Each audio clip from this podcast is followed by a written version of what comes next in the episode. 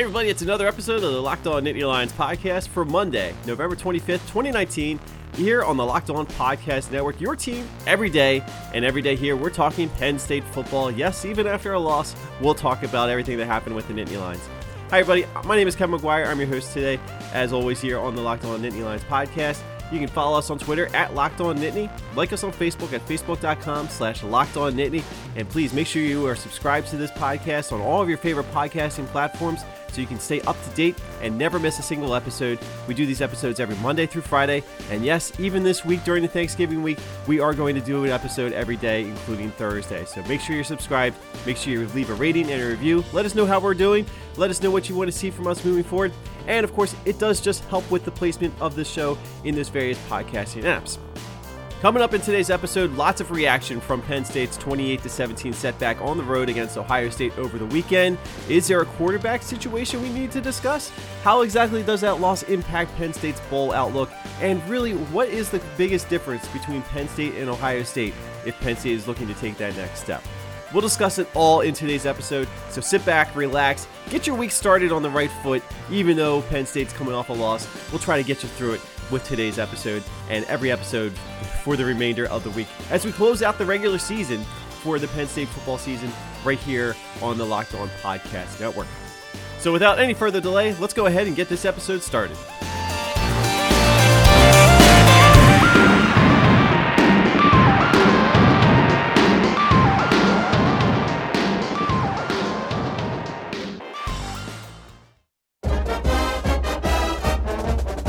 Before I dig in with some of my reactions to Penn State's loss at Ohio State over the weekend, I want to make note of a couple things. First of all, I'm recording this episode a little bit earlier on a Sunday than I usually do, so I don't have the latest AP and coaches polls in front of me. I will comment on those in tomorrow's episode, the Tuesday episode, as we also look ahead to what the latest college football playoff rankings could look like. So I may comment a little bit on what to expect out of the polls, but they really won't mean much uh, as far as where we're going in today's episode. I also want to say that as I'm recording this episode, again, I'm doing this a little bit earlier than I usually do on a Sunday, but it is mostly rain that's coming down, but I'm also seeing a wintry mix. So here we go, guys. It's that time of the year. And I guess uh, we should comment on the fact that if you listened to any episode last week, you already kind of got the sense that I didn't expect Penn State to win this game. Okay, they were a big underdog for a very good reason. That's because Ohio State has been so dominant all season long. They've been playing really good football, offensively and defensively. And we've seen Penn State has had a little bit of a, a struggle the last few weeks to, uh, in games against Minnesota and Indiana. While they had a chance to win that game at Minnesota, we know that they, things definitely could have been better for Penn State on the field offensively and defensively in both those games. And coming into that game against Ohio State, I fully expected that Ohio State was going to see what was uh, hurting Penn State in the past defense the last couple of weeks, especially at the start of games. And I thought that they were going to attack that right from the get go. And uh, I got to give credit to Ryan Day and Ohio State. They were fully prepared to attack Penn State's strength on defense, which was the run defense. And yeah, I think it was very important for Ohio State to come out and flex some muscle in that area because they they knew that they had a good running game. But J.K. Dobbins, I, I've said this before. I think he's the best running back in the Big Ten. No disrespect to Jonathan Taylor. I just think J.K. Dobbins is a, a bigger, badder animal on running the football.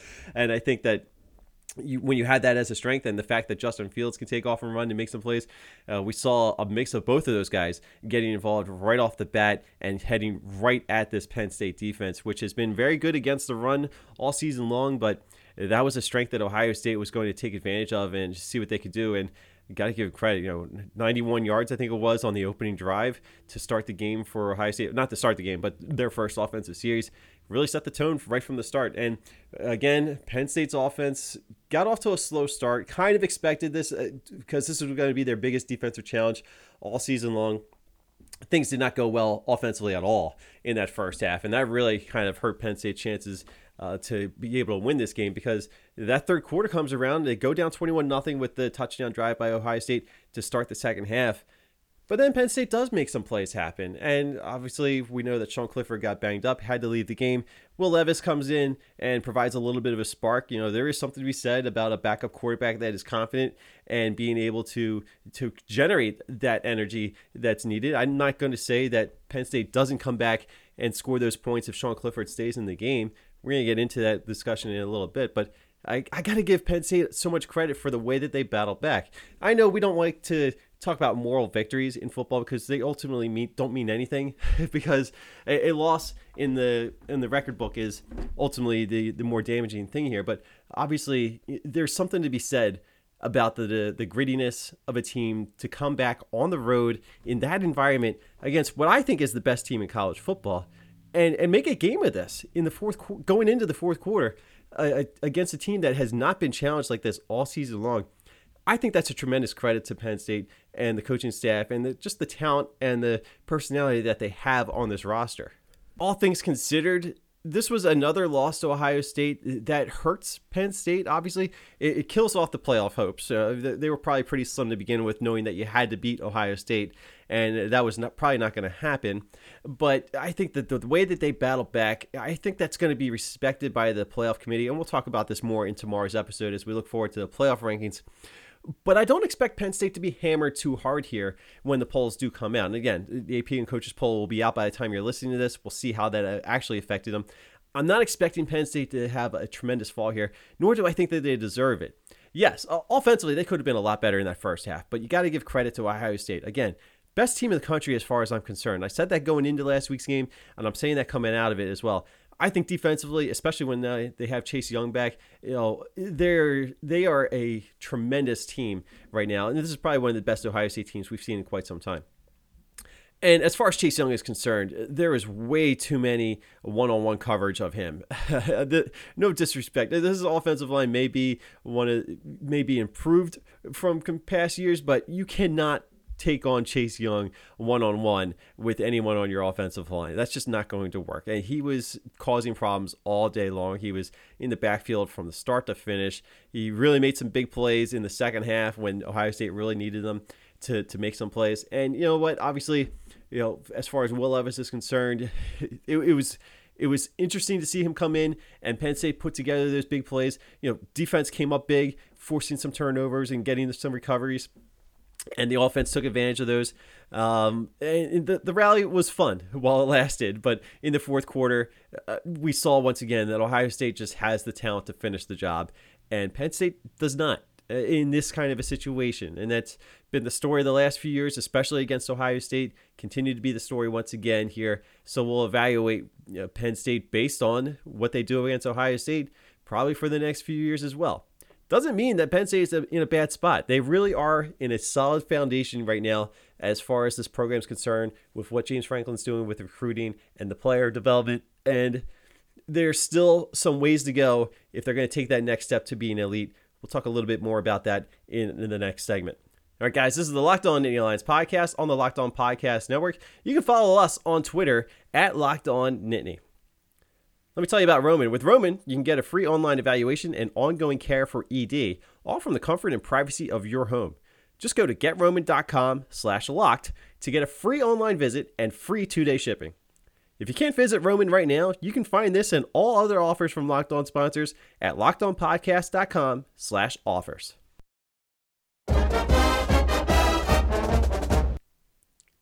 It seems no matter what level of football you're talking about, everybody's going to love the backup quarterback, and everybody wants to see the backup quarterback come in and get his chance to lead the way. And sometimes it's needed. Sometimes you have to make a quarterback change. Now, we saw this conversation pop up as a result of this game between Penn State and Ohio State over the weekend, where Sean Clifford, who James Franklin said has been banged up the last few weeks, was injured, left the game in the third quarter, did not return. Will Levis continued to stay in the game and lead Penn State's offense for the remainder of the second half, including the 17 point rally in the third quarter, where it looked like Penn State may have had something to work with against Ohio State and ter- certainly put Ohio State in a situation they haven't been in all season long. So the obvious discussion that some people will have is maybe Penn State should change their quarterback right now. I think that's a little bit of a, a rush to judgment there based on a very, very small sample size. I, th- I think if, if Sean Clifford is healthy, I don't think there's any reason to make the decision there to make a quarterback change. And you know, Will Levis is probably a very talented quarterback. I, I think we saw some positive things coming out of him, and there's certainly some good upside potential there for his future. But I don't think that you're going to take Sean Clifford out of this position right now just based on what happened in that third quarter against Ohio State. Remember, uh, Will Levis also threw an interception in the fourth quarter. But um, again, I'm not going to rip a backup quarterback for throwing a pick in the fourth quarter uh, when you have relatively limited playing experience against one of the best defenses in the country in their stadium. Uh, so I, am not going to rip Will Levis for that interception. And I'm certainly not going to go overboard with praising him for what Penn State was able to do. I don't know if Penn State scores 17 straight points the way they did if Sean Clifford stays in the game and he's healthy. Obviously, the offense was kind of stagnant for quite some time with Sean Clifford as the quarterback, but he did start the third quarter. He was there for part of that drive where they started to to move the football and put themselves in position to score the game uh, for their first score in the game. But I don't think that this is a situation where it needs to be hotly debated about who should be the quarterback for Penn State. The bottom line here is Penn State's going to get a chance to rebound in their final game of the season at home against Rutgers, a team that everybody has been able to handle pretty handily this season. So I don't know if you need to make a decision right now. If you want to rest Sean Clifford for the final game of the season, not risk any further injury to him, perfectly fine with that. This is the perfect game to be able to do that. Will Levis should be able to be able to take over the offense and have no problem uh, with Penn State getting a win against Rutgers in the final game of the regular season to go 10 and 2 then what you do in the bowl game could be very interesting. It's something to at least keep an eye on. But again, I don't think this is a discussion that needs to be given too much weight moving forward as far as this season is concerned.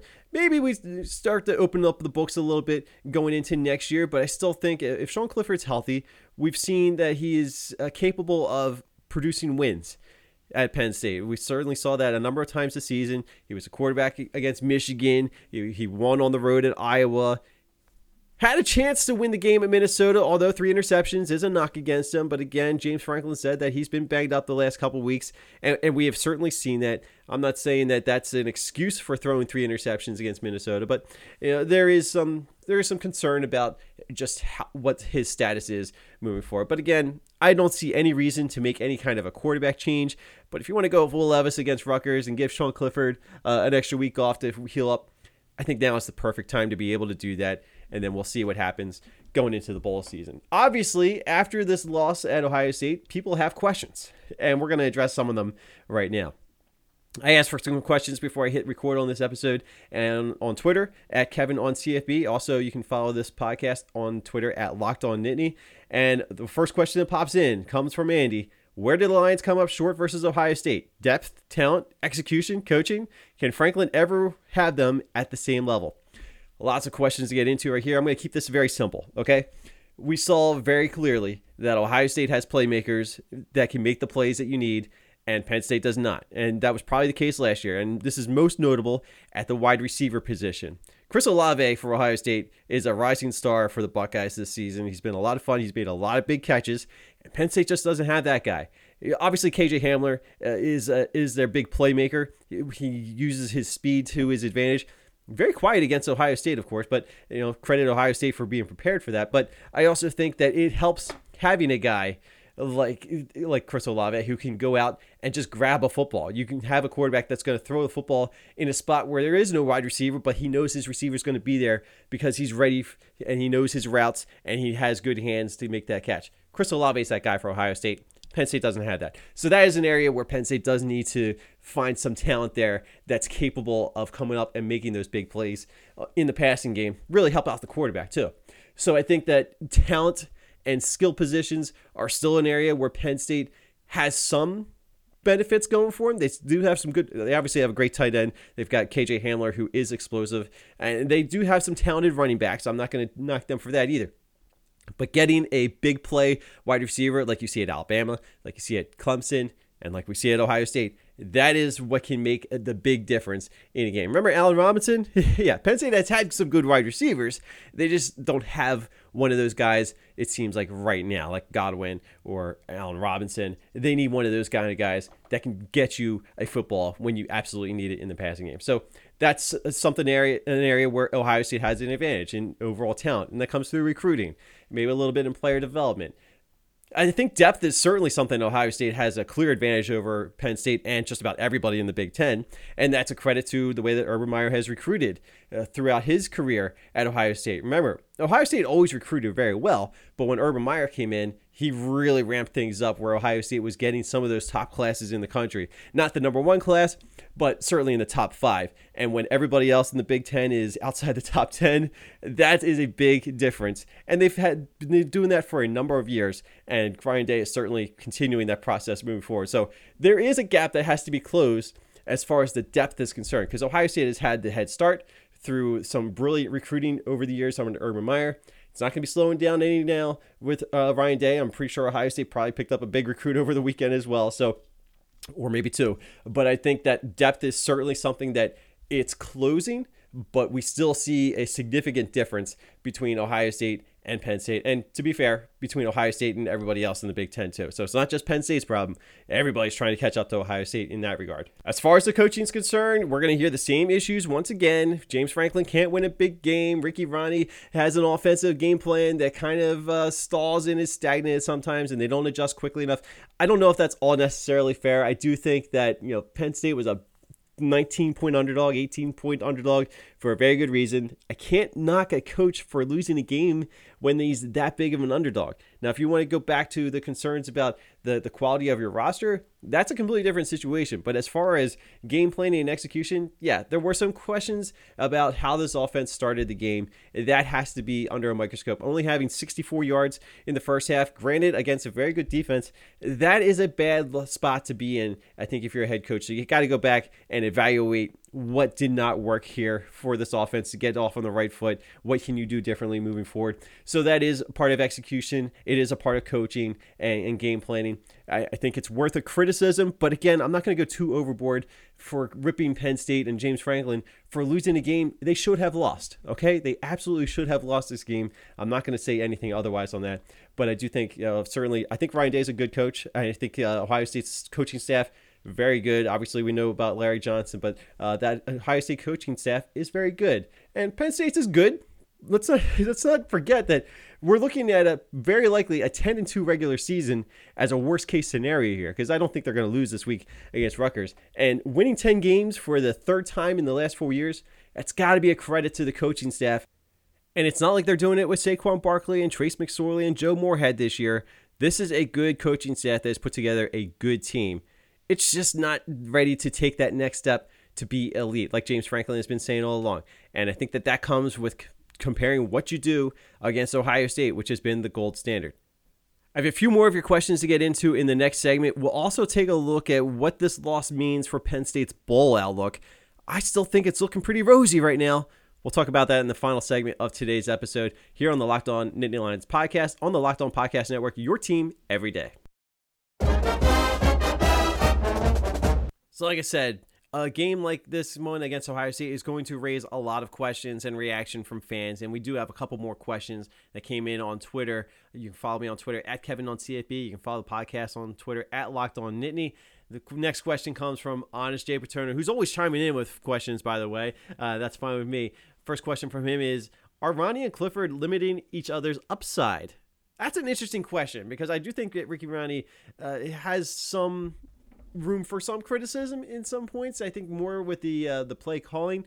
I don't know if necessarily he's the reason that we've seen Sean Clifford kind of have some ups and downs this season. I just think it's a young quarterback that's kind of coming into his own as a starting quarterback. And I think you can go back to last year and you see what Ricky Rahne did with Trace McSorley. McSorley didn't have his greatest year either, but I do think that it might be something to keep an eye on, but I don't know if ne- we're necessarily at a point where we can say that the offensive coordinator is holding back a quarterback.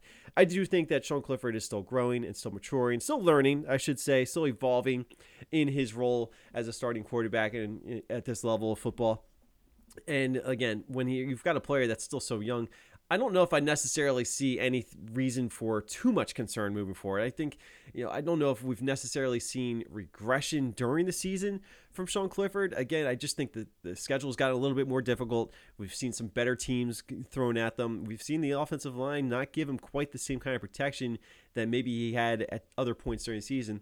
I, I don't know if I would necessarily say that Ricky Rahne is limiting Sean Clifford or vice versa. I don't think Sean Clifford is a quarterback that's holding back the offensive coordinator. Uh, there may be some timidness at some point, though, to maybe not test your sophomore quarterback the way you probably would have with an experienced Trace McSorley. But I think over time, we'll have to be uh, more mindful of just exactly where the situation is between the offensive coordinator and the quarterback. So I don't think it's uh, the appropriate time right now to suggest that there's one limiting the other in any way. Another question from Honest J. Paterno Is the transfer portal a new form of currency and political capital for good coaches considering leaving for other schools? The transfer portal is fascinating to me right now because really the last couple years we've been talking about the transfer portal. Players are leaving and entering the transfer portal almost on a given day, any given day, and you just never know what's going to happen. And I think there's a lot that hinges on some of the players that you're able to bring in through the transfer portal. And I think for a coach that is in dire need of some big time playmakers on his team, the transfer portal can really bail you out sometimes. And I'm not going to say it has bailed out Ohio State this year, but certainly having Justin Fields come from Georgia to Ohio State and being able to play immediately this season has certainly impacted their expectations for the season. Because I don't know if we're talking about an undefeated Ohio State that is number two in the country if Justin Fields is not eligible to play this season. There's still a lot of talent there. There's still very, there's still a very good team if Justin Fields isn't eligible this year. But being able to bring him in from Georgia through the transfer portal and have him play immediately this season to me was a game changer because you've got a quarterback who can pretty much do it all. And we saw a little bit of that uh, you know on Saturday's game. Granted he did have two fumbles. He did lose the one fumble in the end zone and he had the one fumble in the third quarter as Penn State was putting together their their furious rally in the third quarter. So he did have some mistakes and some errors, but I still think you know there were far more good plays that Justin Fields was uh, credited for uh, against Penn State, and that was a part of the reason why Ohio State was able to get off to the lead that they did.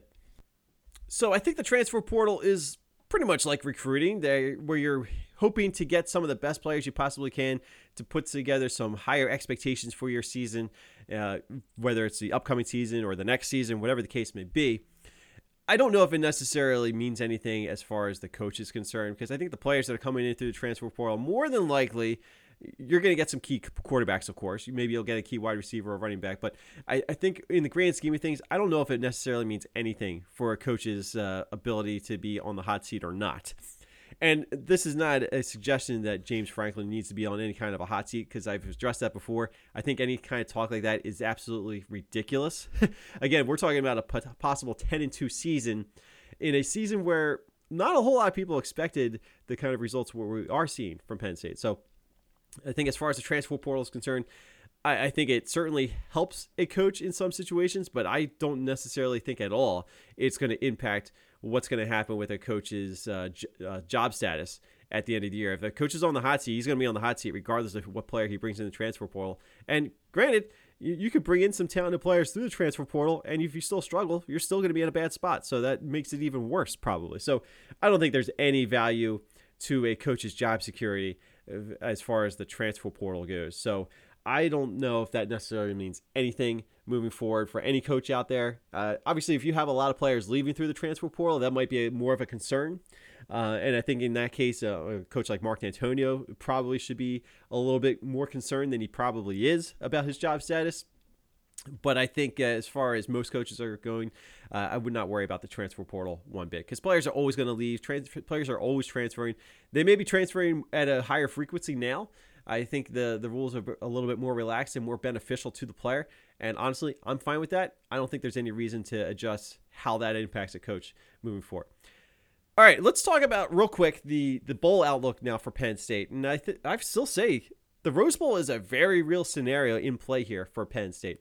We'll obviously get a better sense for where Penn State stands once we get the new college football playoff rankings. And again, we will talk about that in tomorrow's episode as we preview what to expect and what to look for in the college football playoff rankings. But the bottom line is, I don't think Penn State's going to fall very far here after their loss to Ohio State. I do think a couple Big Ten teams are going to move ahead of them, though. Minnesota's absolutely going to move ahead of them as they as they should at this point for sure. I think there's a chance Michigan could pass them, which would be interesting because Penn State does have the head to head win, and Penn State does have some good quality wins as well. Michigan also has some good quality wins now too. So I, I, think the the playing field's a little bit more even now than a lot of Penn State fans may want to admit, especially the way Michigan has been playing the last couple weeks since their game against Penn State, or even including their game at Penn State. Uh, so Michigan could be just a team to keep an eye on. But here's the thing: the Rose Bowl is going to take the the highest ranked Big Ten team available to them. So if Ohio State's in the playoff, your pool is probably going to come down to Minnesota, Wisconsin, Penn State, and Michigan. Okay, well if Penn, if Ohio State's in the playoff that very likely means that they're going to beat Michigan. So Michigan will fall down to three losses. They'll fall behind Penn State if they're not already behind Penn State. Uh, they will have beaten Minnesota or Wisconsin, and that if, if recent history is any indication, a two-loss Minnesota is probably going to fall behind a two-loss Penn State, and Wisconsin would have their third loss of the season too. So it's almost like you're rooting for Ohio State to get into the college football playoff because that ultimately means that Penn State, with a win against Rutgers, will finish 10 to 2, still be in a very good position, possibly to be in the top 10. We'll see how that all plays out when all is said and done. But that would certainly put Penn State in a very good position. They would be a very attractive option for the Rose Bowl. Minnesota is the big key here because if the Rose Bowl has a chance to take Minnesota, let's say Minnesota beats Wisconsin this weekend, uh, Minnesota goes to the Big Ten championship game with one loss.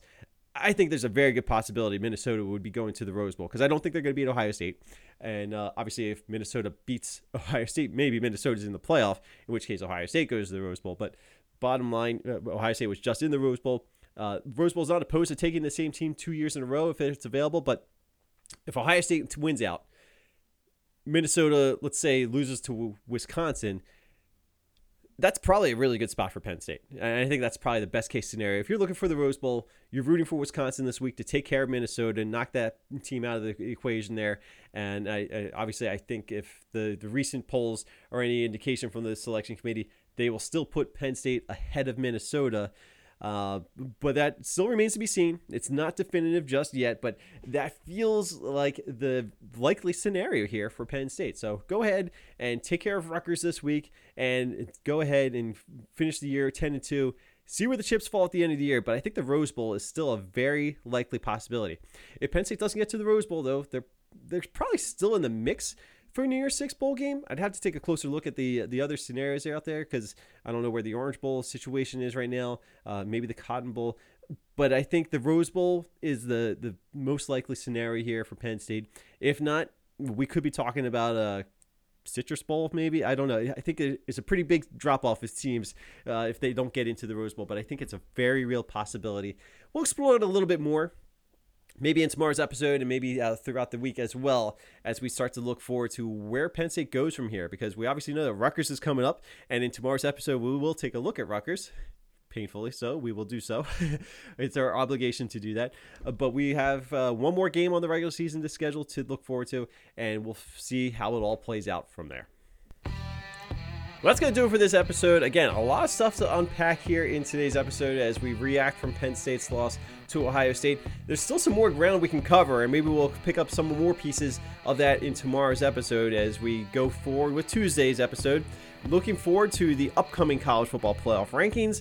We'll get our first look at the Rutgers Scarlet Knights, the next and last team on Penn State's regular season schedule this season and we'll again address some more of your questions and concerns coming out of this loss to Ohio State.